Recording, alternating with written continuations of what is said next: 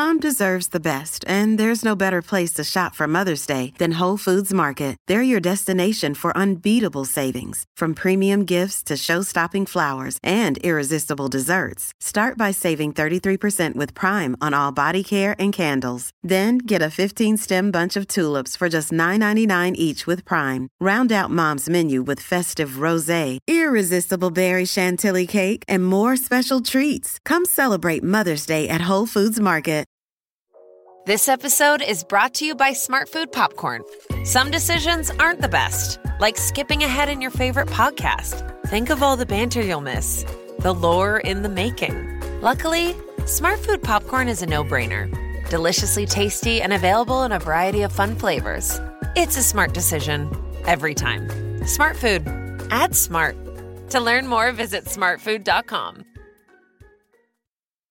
Today, healthier is happening at CVS Health in more ways than you've ever seen. It's wellness destinations for seniors, including select locations with Oak Street Health and CVS Pharmacy. It's doctors, nurses, pharmacists, and everyone in between, offering quality care and support virtually, in person, and on the phone. It's in-home evaluations through Signify Health and meeting mental health needs through Aetna. And those are just a few of the ways healthier is happening. To see more, visit cvshealth.com slash healthier happens together. CVS Pharmacy, Oak Street Health, CVS Specialty, Signify Health, and Aetna are part of CVS Health. Eligibility and services vary by location and individual. Hey, it's Ryan Reynolds, and I'm here with Keith, co star of my upcoming film, If, only in theaters, May 17th. Do you want to tell people the big news? All right, I'll do it. Sign up now and you'll get unlimited for $15 a month and six months of Paramount Plus Essential Plan on us. Mintmobile.com slash switch. Upfront payment of $45 equivalent to $15 per month. Unlimited over 40 gigabytes per month. Face lower speeds. Videos at 480p. Active Mint customers by 531.24 get six months of Paramount Plus Essential Plan. Auto renews after six months. Offer ends May 31st, 2024. Separate Paramount Plus registration required. Terms and conditions apply if rated PG. Welcome to the Olive Podcast. I'm Janine, Olive's deputy editor and podcast host, and each episode I'll be catching up with chefs, cookery writers, and characters from the food scene in Britain and beyond. Join us each week to expand your food knowledge as our guests share 10 things we need to know about the specialist subject. And do listen out for our effortless bonus episodes where they also reveal their top cooking cheats, hacks, and shortcuts.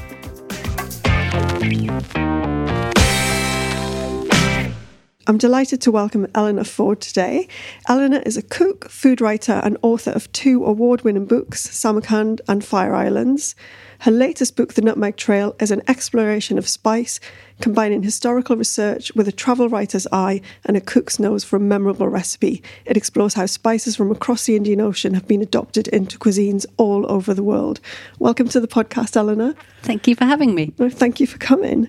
Now, today we're going to explore 10 things you need to know about the ancient spice routes. But first of all, could you tell us a bit about your journey in food and how you came to write this particular book? Well, I've been writing about food for a long time, starting off as a recipe editor.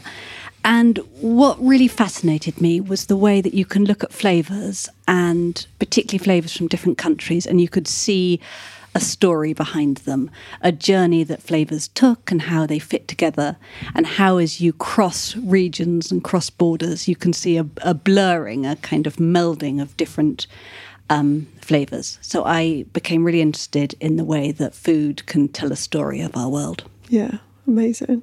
Um, and this book in particular is is um, your third book. Do you think your first book's kind of started sparking things off about spice and how it worked and why? Yeah, absolutely. My first book uh, looked particularly at Central Asia, which mm. is a melting pot of East and West, and where so many different cuisines come together and flavors fuse.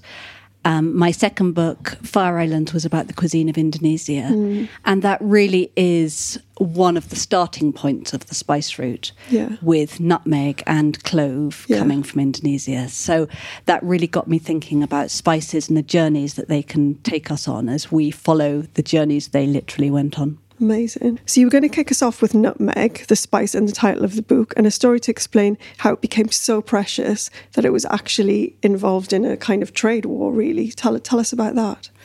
Yes, nutmeg is a spice with a very powerful, very bloody history. It became so desired, so sought after, that in 1667, the tiny island called Run in Indonesia, which is where nutmeg originally grew, grew was traded for Manhattan, which was um, named fr- uh, from New Amsterdam into New York. It was a it was an exchange between the British and the Dutch, who were circling their empires of power, and nutmeg was deemed so important that it was worth trading New York for. And then what happened to the people on the island? Well, it came with a very brutal and bloody history. Um, spice trade had been so peaceful and carrying on for a long time, but when the Europeans got involved, the thirst for this commodity became so huge that there was a lot of war, of conflict. Um, the Dutch left a very sad legacy on the islands where they took mm. control over. And a lot of the people suffered hugely. Their crops were decimated, their livelihoods taken away. There were massacres. There was a huge amount of bloodshed in the name of spice, and it's it's something important to remember for all of the wonderful legacy of mm. spice around the world. There are these these sad colonialist links that I think are important to acknowledge. And it is sad because I think for your second point, you said it, wasn't always like this, go back 4,000 years, and it was actually a peaceful trade. Absolutely. Spice is one of the earliest commodities of the world that was traded.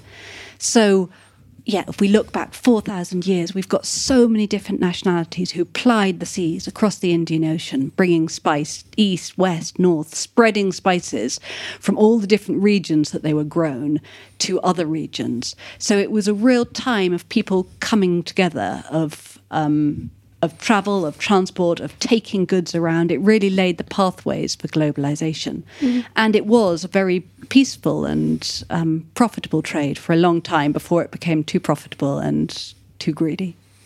And talking about the, you know, the, the preciousness of it and the value of it, um, one of your points was cinnamon was so precious at one point that traders would make up mad stories to protect us. Tell us to protect it. Tell us about that. So, if you look at about the fourth century BC, you will have writers in Rome talking about cinnamon, um, how to gather the sticks. They were um, taken by wild, fearsome birds up to build their nests in these steep cliffs, and it would, in order to be able to lure down the birds to shake down the cinnamon, uh, you would throw um, donkey meat down, and that would lure the birds down, it would weigh down their nests and it would scatter. So it, it, it, sort of built up this great story, which of course was completely untrue, but it did contribute to this mysterious allure that spice held and hid its true origins, so mm. helping to drive up prices. It's thought that Arab traders were using these stories to keep the real um, origins of cinnamon in Sri Lanka or cassia in China um, hidden and and keeping it mysterious and, and exciting. It was, it was, being believed. It was it was being believed. yeah, it was interesting because when I was reading um, in the intro, you said because because often the spice route spice routes were so long and so involved different journeys and different crews taking them that your start point and end point no one would kind of really know where it had come from. Absolutely. No one could ever know the whole journey yeah. because there were so many different links. So at each stage, spice sort of became more removed from where it had come from, more expensive, of yeah. course, and you know the the allure sort of heightened as it got further and further from yeah. its source. The other interesting thing I think you said about cinnamon was um, was that in in the West, you know, we we think of cinnamon as a sweet um, spice, whereas you know often in the East they they use it in savoury dishes. So it's quite quite a, a different way of thinking because again probably haven't been shown how to use it and just say, well, I'm going to, I'm tasting it. It's, it's got a sweet, warming flavour. I'm going to use it like this. Well, interestingly, cinnamon isn't sweet in its own right, but it enhances the sweetness of whatever it's paired with. Mm. So it can be used, um, absolutely. It very often is used in savoury cooking, as vanilla might be as well. Yeah. It's really a learned association from the cuisine you're used to eating as to how a spice could be used. But yeah. if you look around the world, you can see the same spices used in remarkably different ways definitely. And for number four, you wanted to talk about the rarity and value and how spices were used in many other things other than cooking. Yes, I think what I've hinted at before, talking about this great journey they went on, these spices were held as something that was very mysterious, mm. something that was exotic. It represented something that was from far away. So very often will be tied into magic. They'd be used as medicines. They'd be used for worship, you know, burnt as incense. These were these sort of exotic, otherworldly commodities.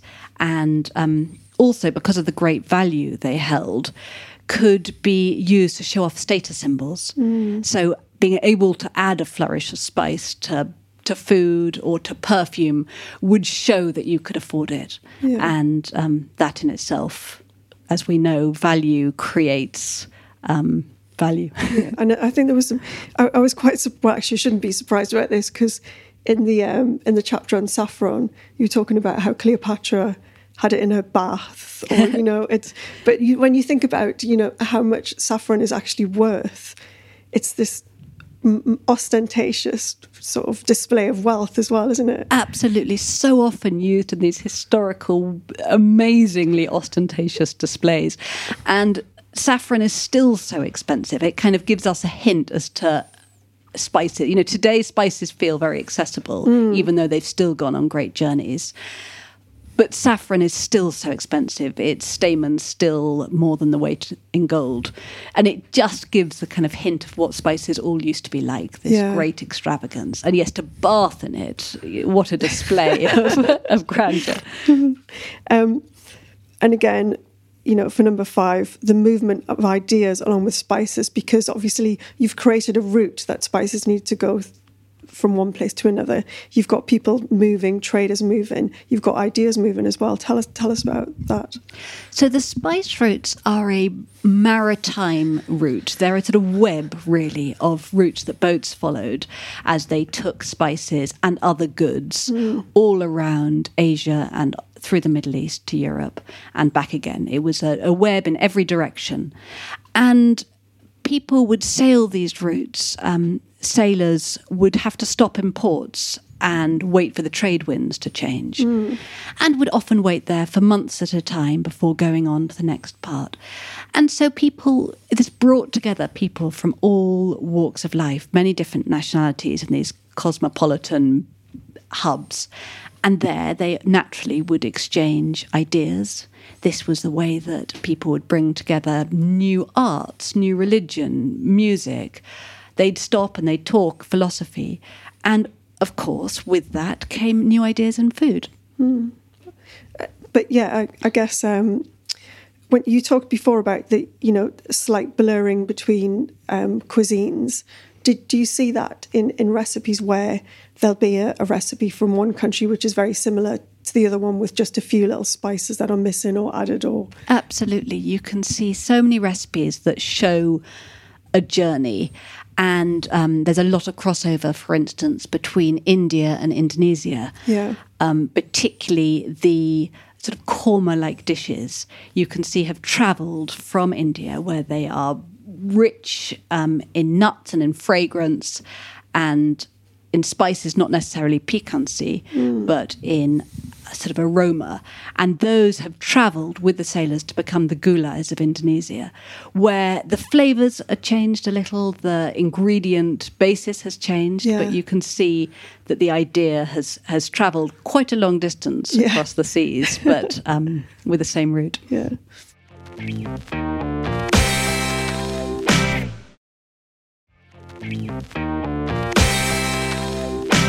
And for number six, I love this. You say at almost every spice route port from Istanbul to Singapore, you'll find a version of a kebab. I love the fact that the kebab becomes the universal sort of snack of choice. Tell us about that. Well, kebab's one of these foods that really has travelled almost universally. but the idea of meat on a stick probably started in Turkey or Central Asia. I mean, it was a great campaign meal for soldiers to be able to cook at camps in large scales.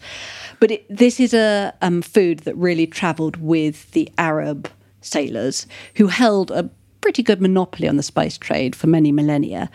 And so, along with Islam, which travelled and coursed along the spice routes, so did this idea of a kebab and merging and changing with each country that it landed uh, in and uh, taking on the flavours of that country or taking on the um, ways that people like to cook. So, by the time you get to Thailand, Malaysia, Indonesia, you get into satays, still a form of kebab, still something that had come in with the Arab traders, but now having entirely new flavour profiles, bringing in lemongrass and lime leaves and taking on a completely distinct character.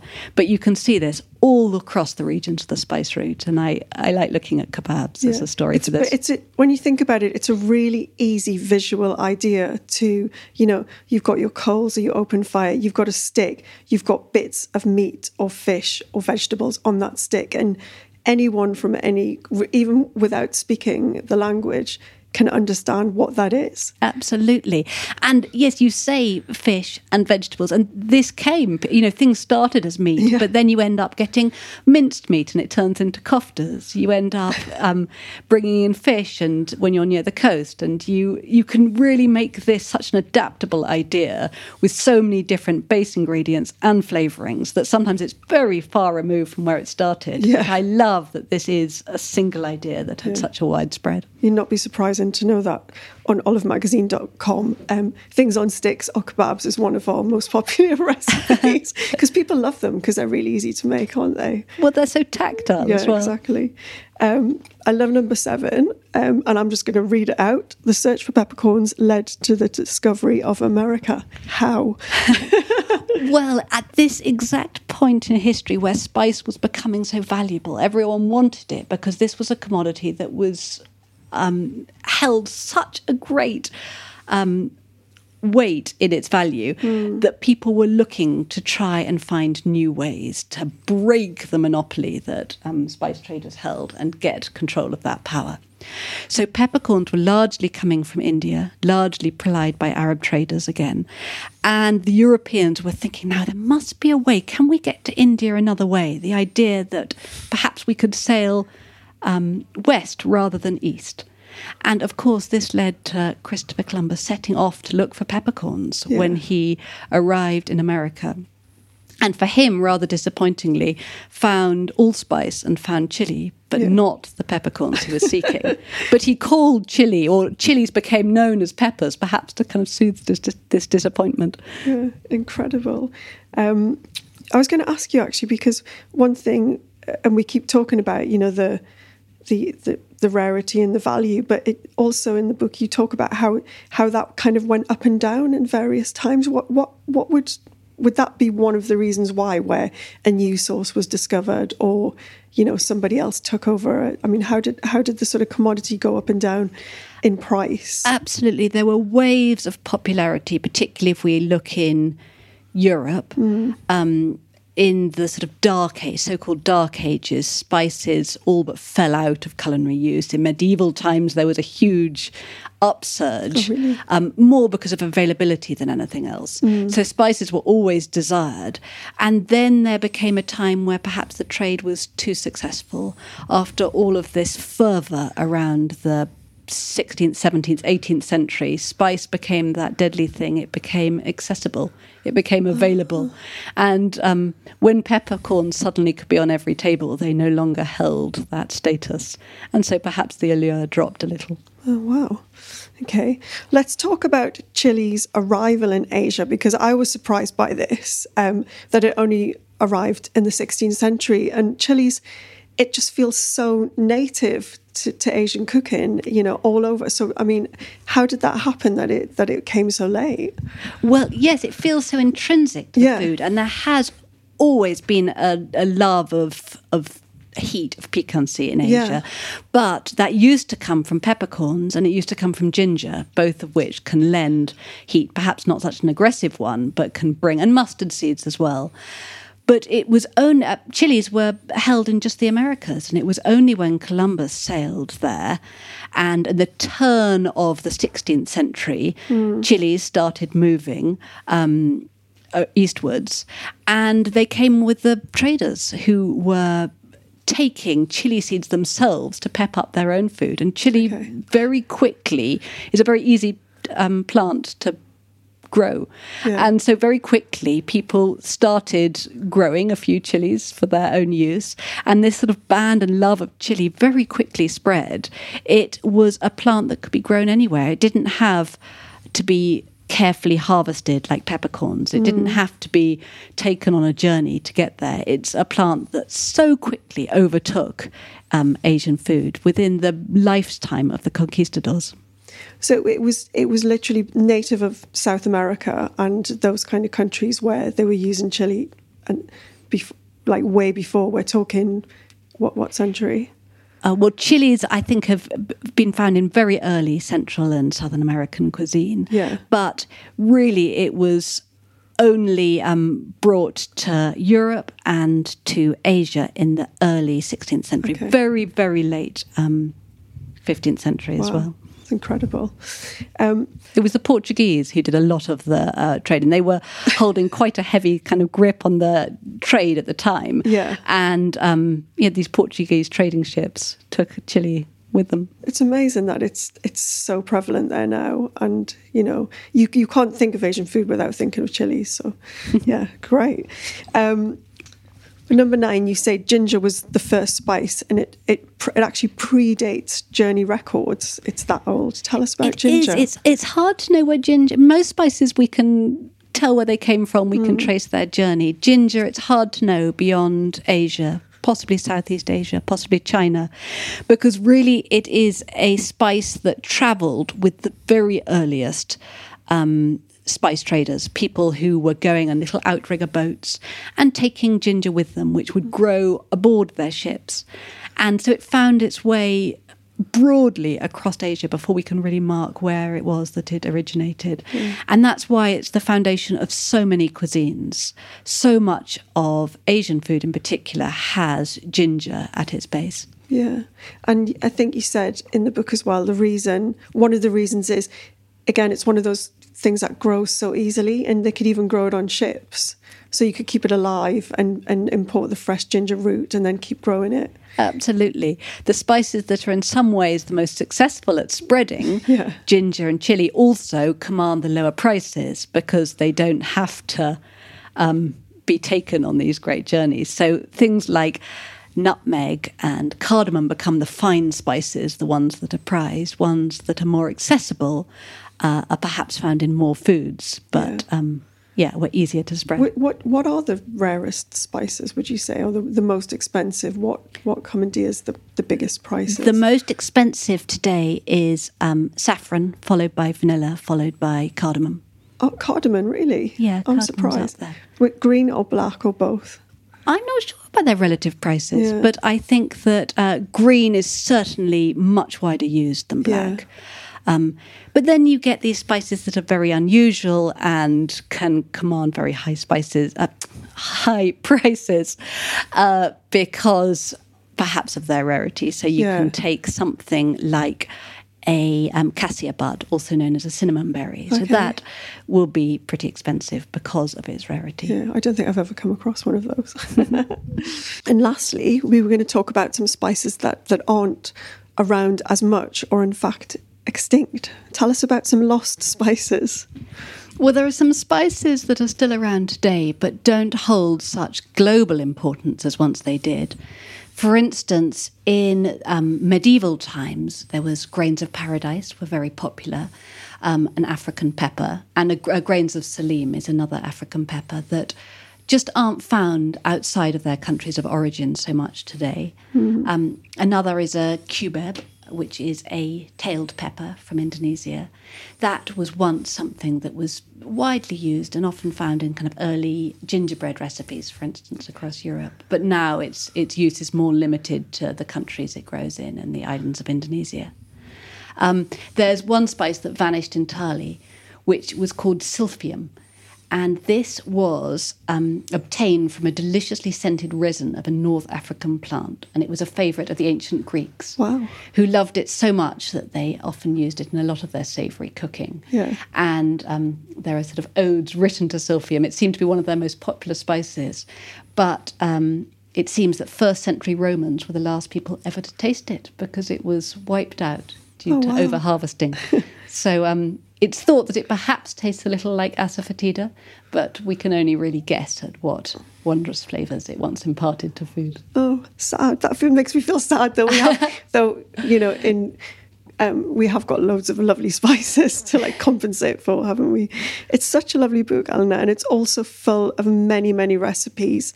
Um, how did you break up the chapters in the book? Well, what I've done is is to think about the different flavor profiles of spices, because I think very often when you say spice, you think immediately of perhaps those earthy flavor profiles of cumin, coriander, or you might think of chili heat, pepper heat.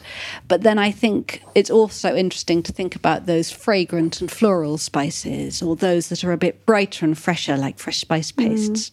Um, so yes, the recipes are divided into chapters according to flavor. And you've got fla- you've got a flavor profile wheel at, at the beginning. In fact, there's so many little lovely little references. Um, you've got a journey of flavor telling you, like for each region or country, what the signature spices is. There's some great. Um, a sort of map of all of the different spice blends. That's another thing that I really love is, is the spice blends and how they can how they all have their own character using the same spices, but it'll be completely different depending on the ratio. Absolutely, almost the same spices. There's a map where you can sort of compare them and Yeah. see that you've got the same spices featuring again and again, but just little twists, little ratio, little extra ingredients brings an entirely different character. And what are what are some of your favourite recipes from the book? Oh, so hard to choose, but I think that everyone's got to try the tandoori chicken. Tandoori chicken, fantastic, and that that is a crowd pleaser as well, isn't it? A crowd pleaser, and it's a kind of beautiful example of, of layering spices because it's got a double marinating process Oh, yeah. um, with different spices. Fantastic. Um, so your book is out now. It's called The Nutmeg Trail: A Culinary Journey Along the Ancient Spice Routes. Um, it's published by Murdoch Books, and people can buy it at any good bookshop or online. Um, and where can people keep in touch with what you're doing? Instagram. On Instagram, I'm at Eleanor Ford Food. Brilliant. Thank you so much for coming to chat to us again today, Eleanor. Thank you so much for having me. Thank you for listening to the Olive Podcast. For recipes and more information, head to olivemagazine.com. Do remember to listen out for our effortless bonus episodes where our guests reveal their best cooking cheats, hacks, and shortcuts. And don't forget to subscribe at iTunes, Acast, Spotify, or wherever you get your podcasts.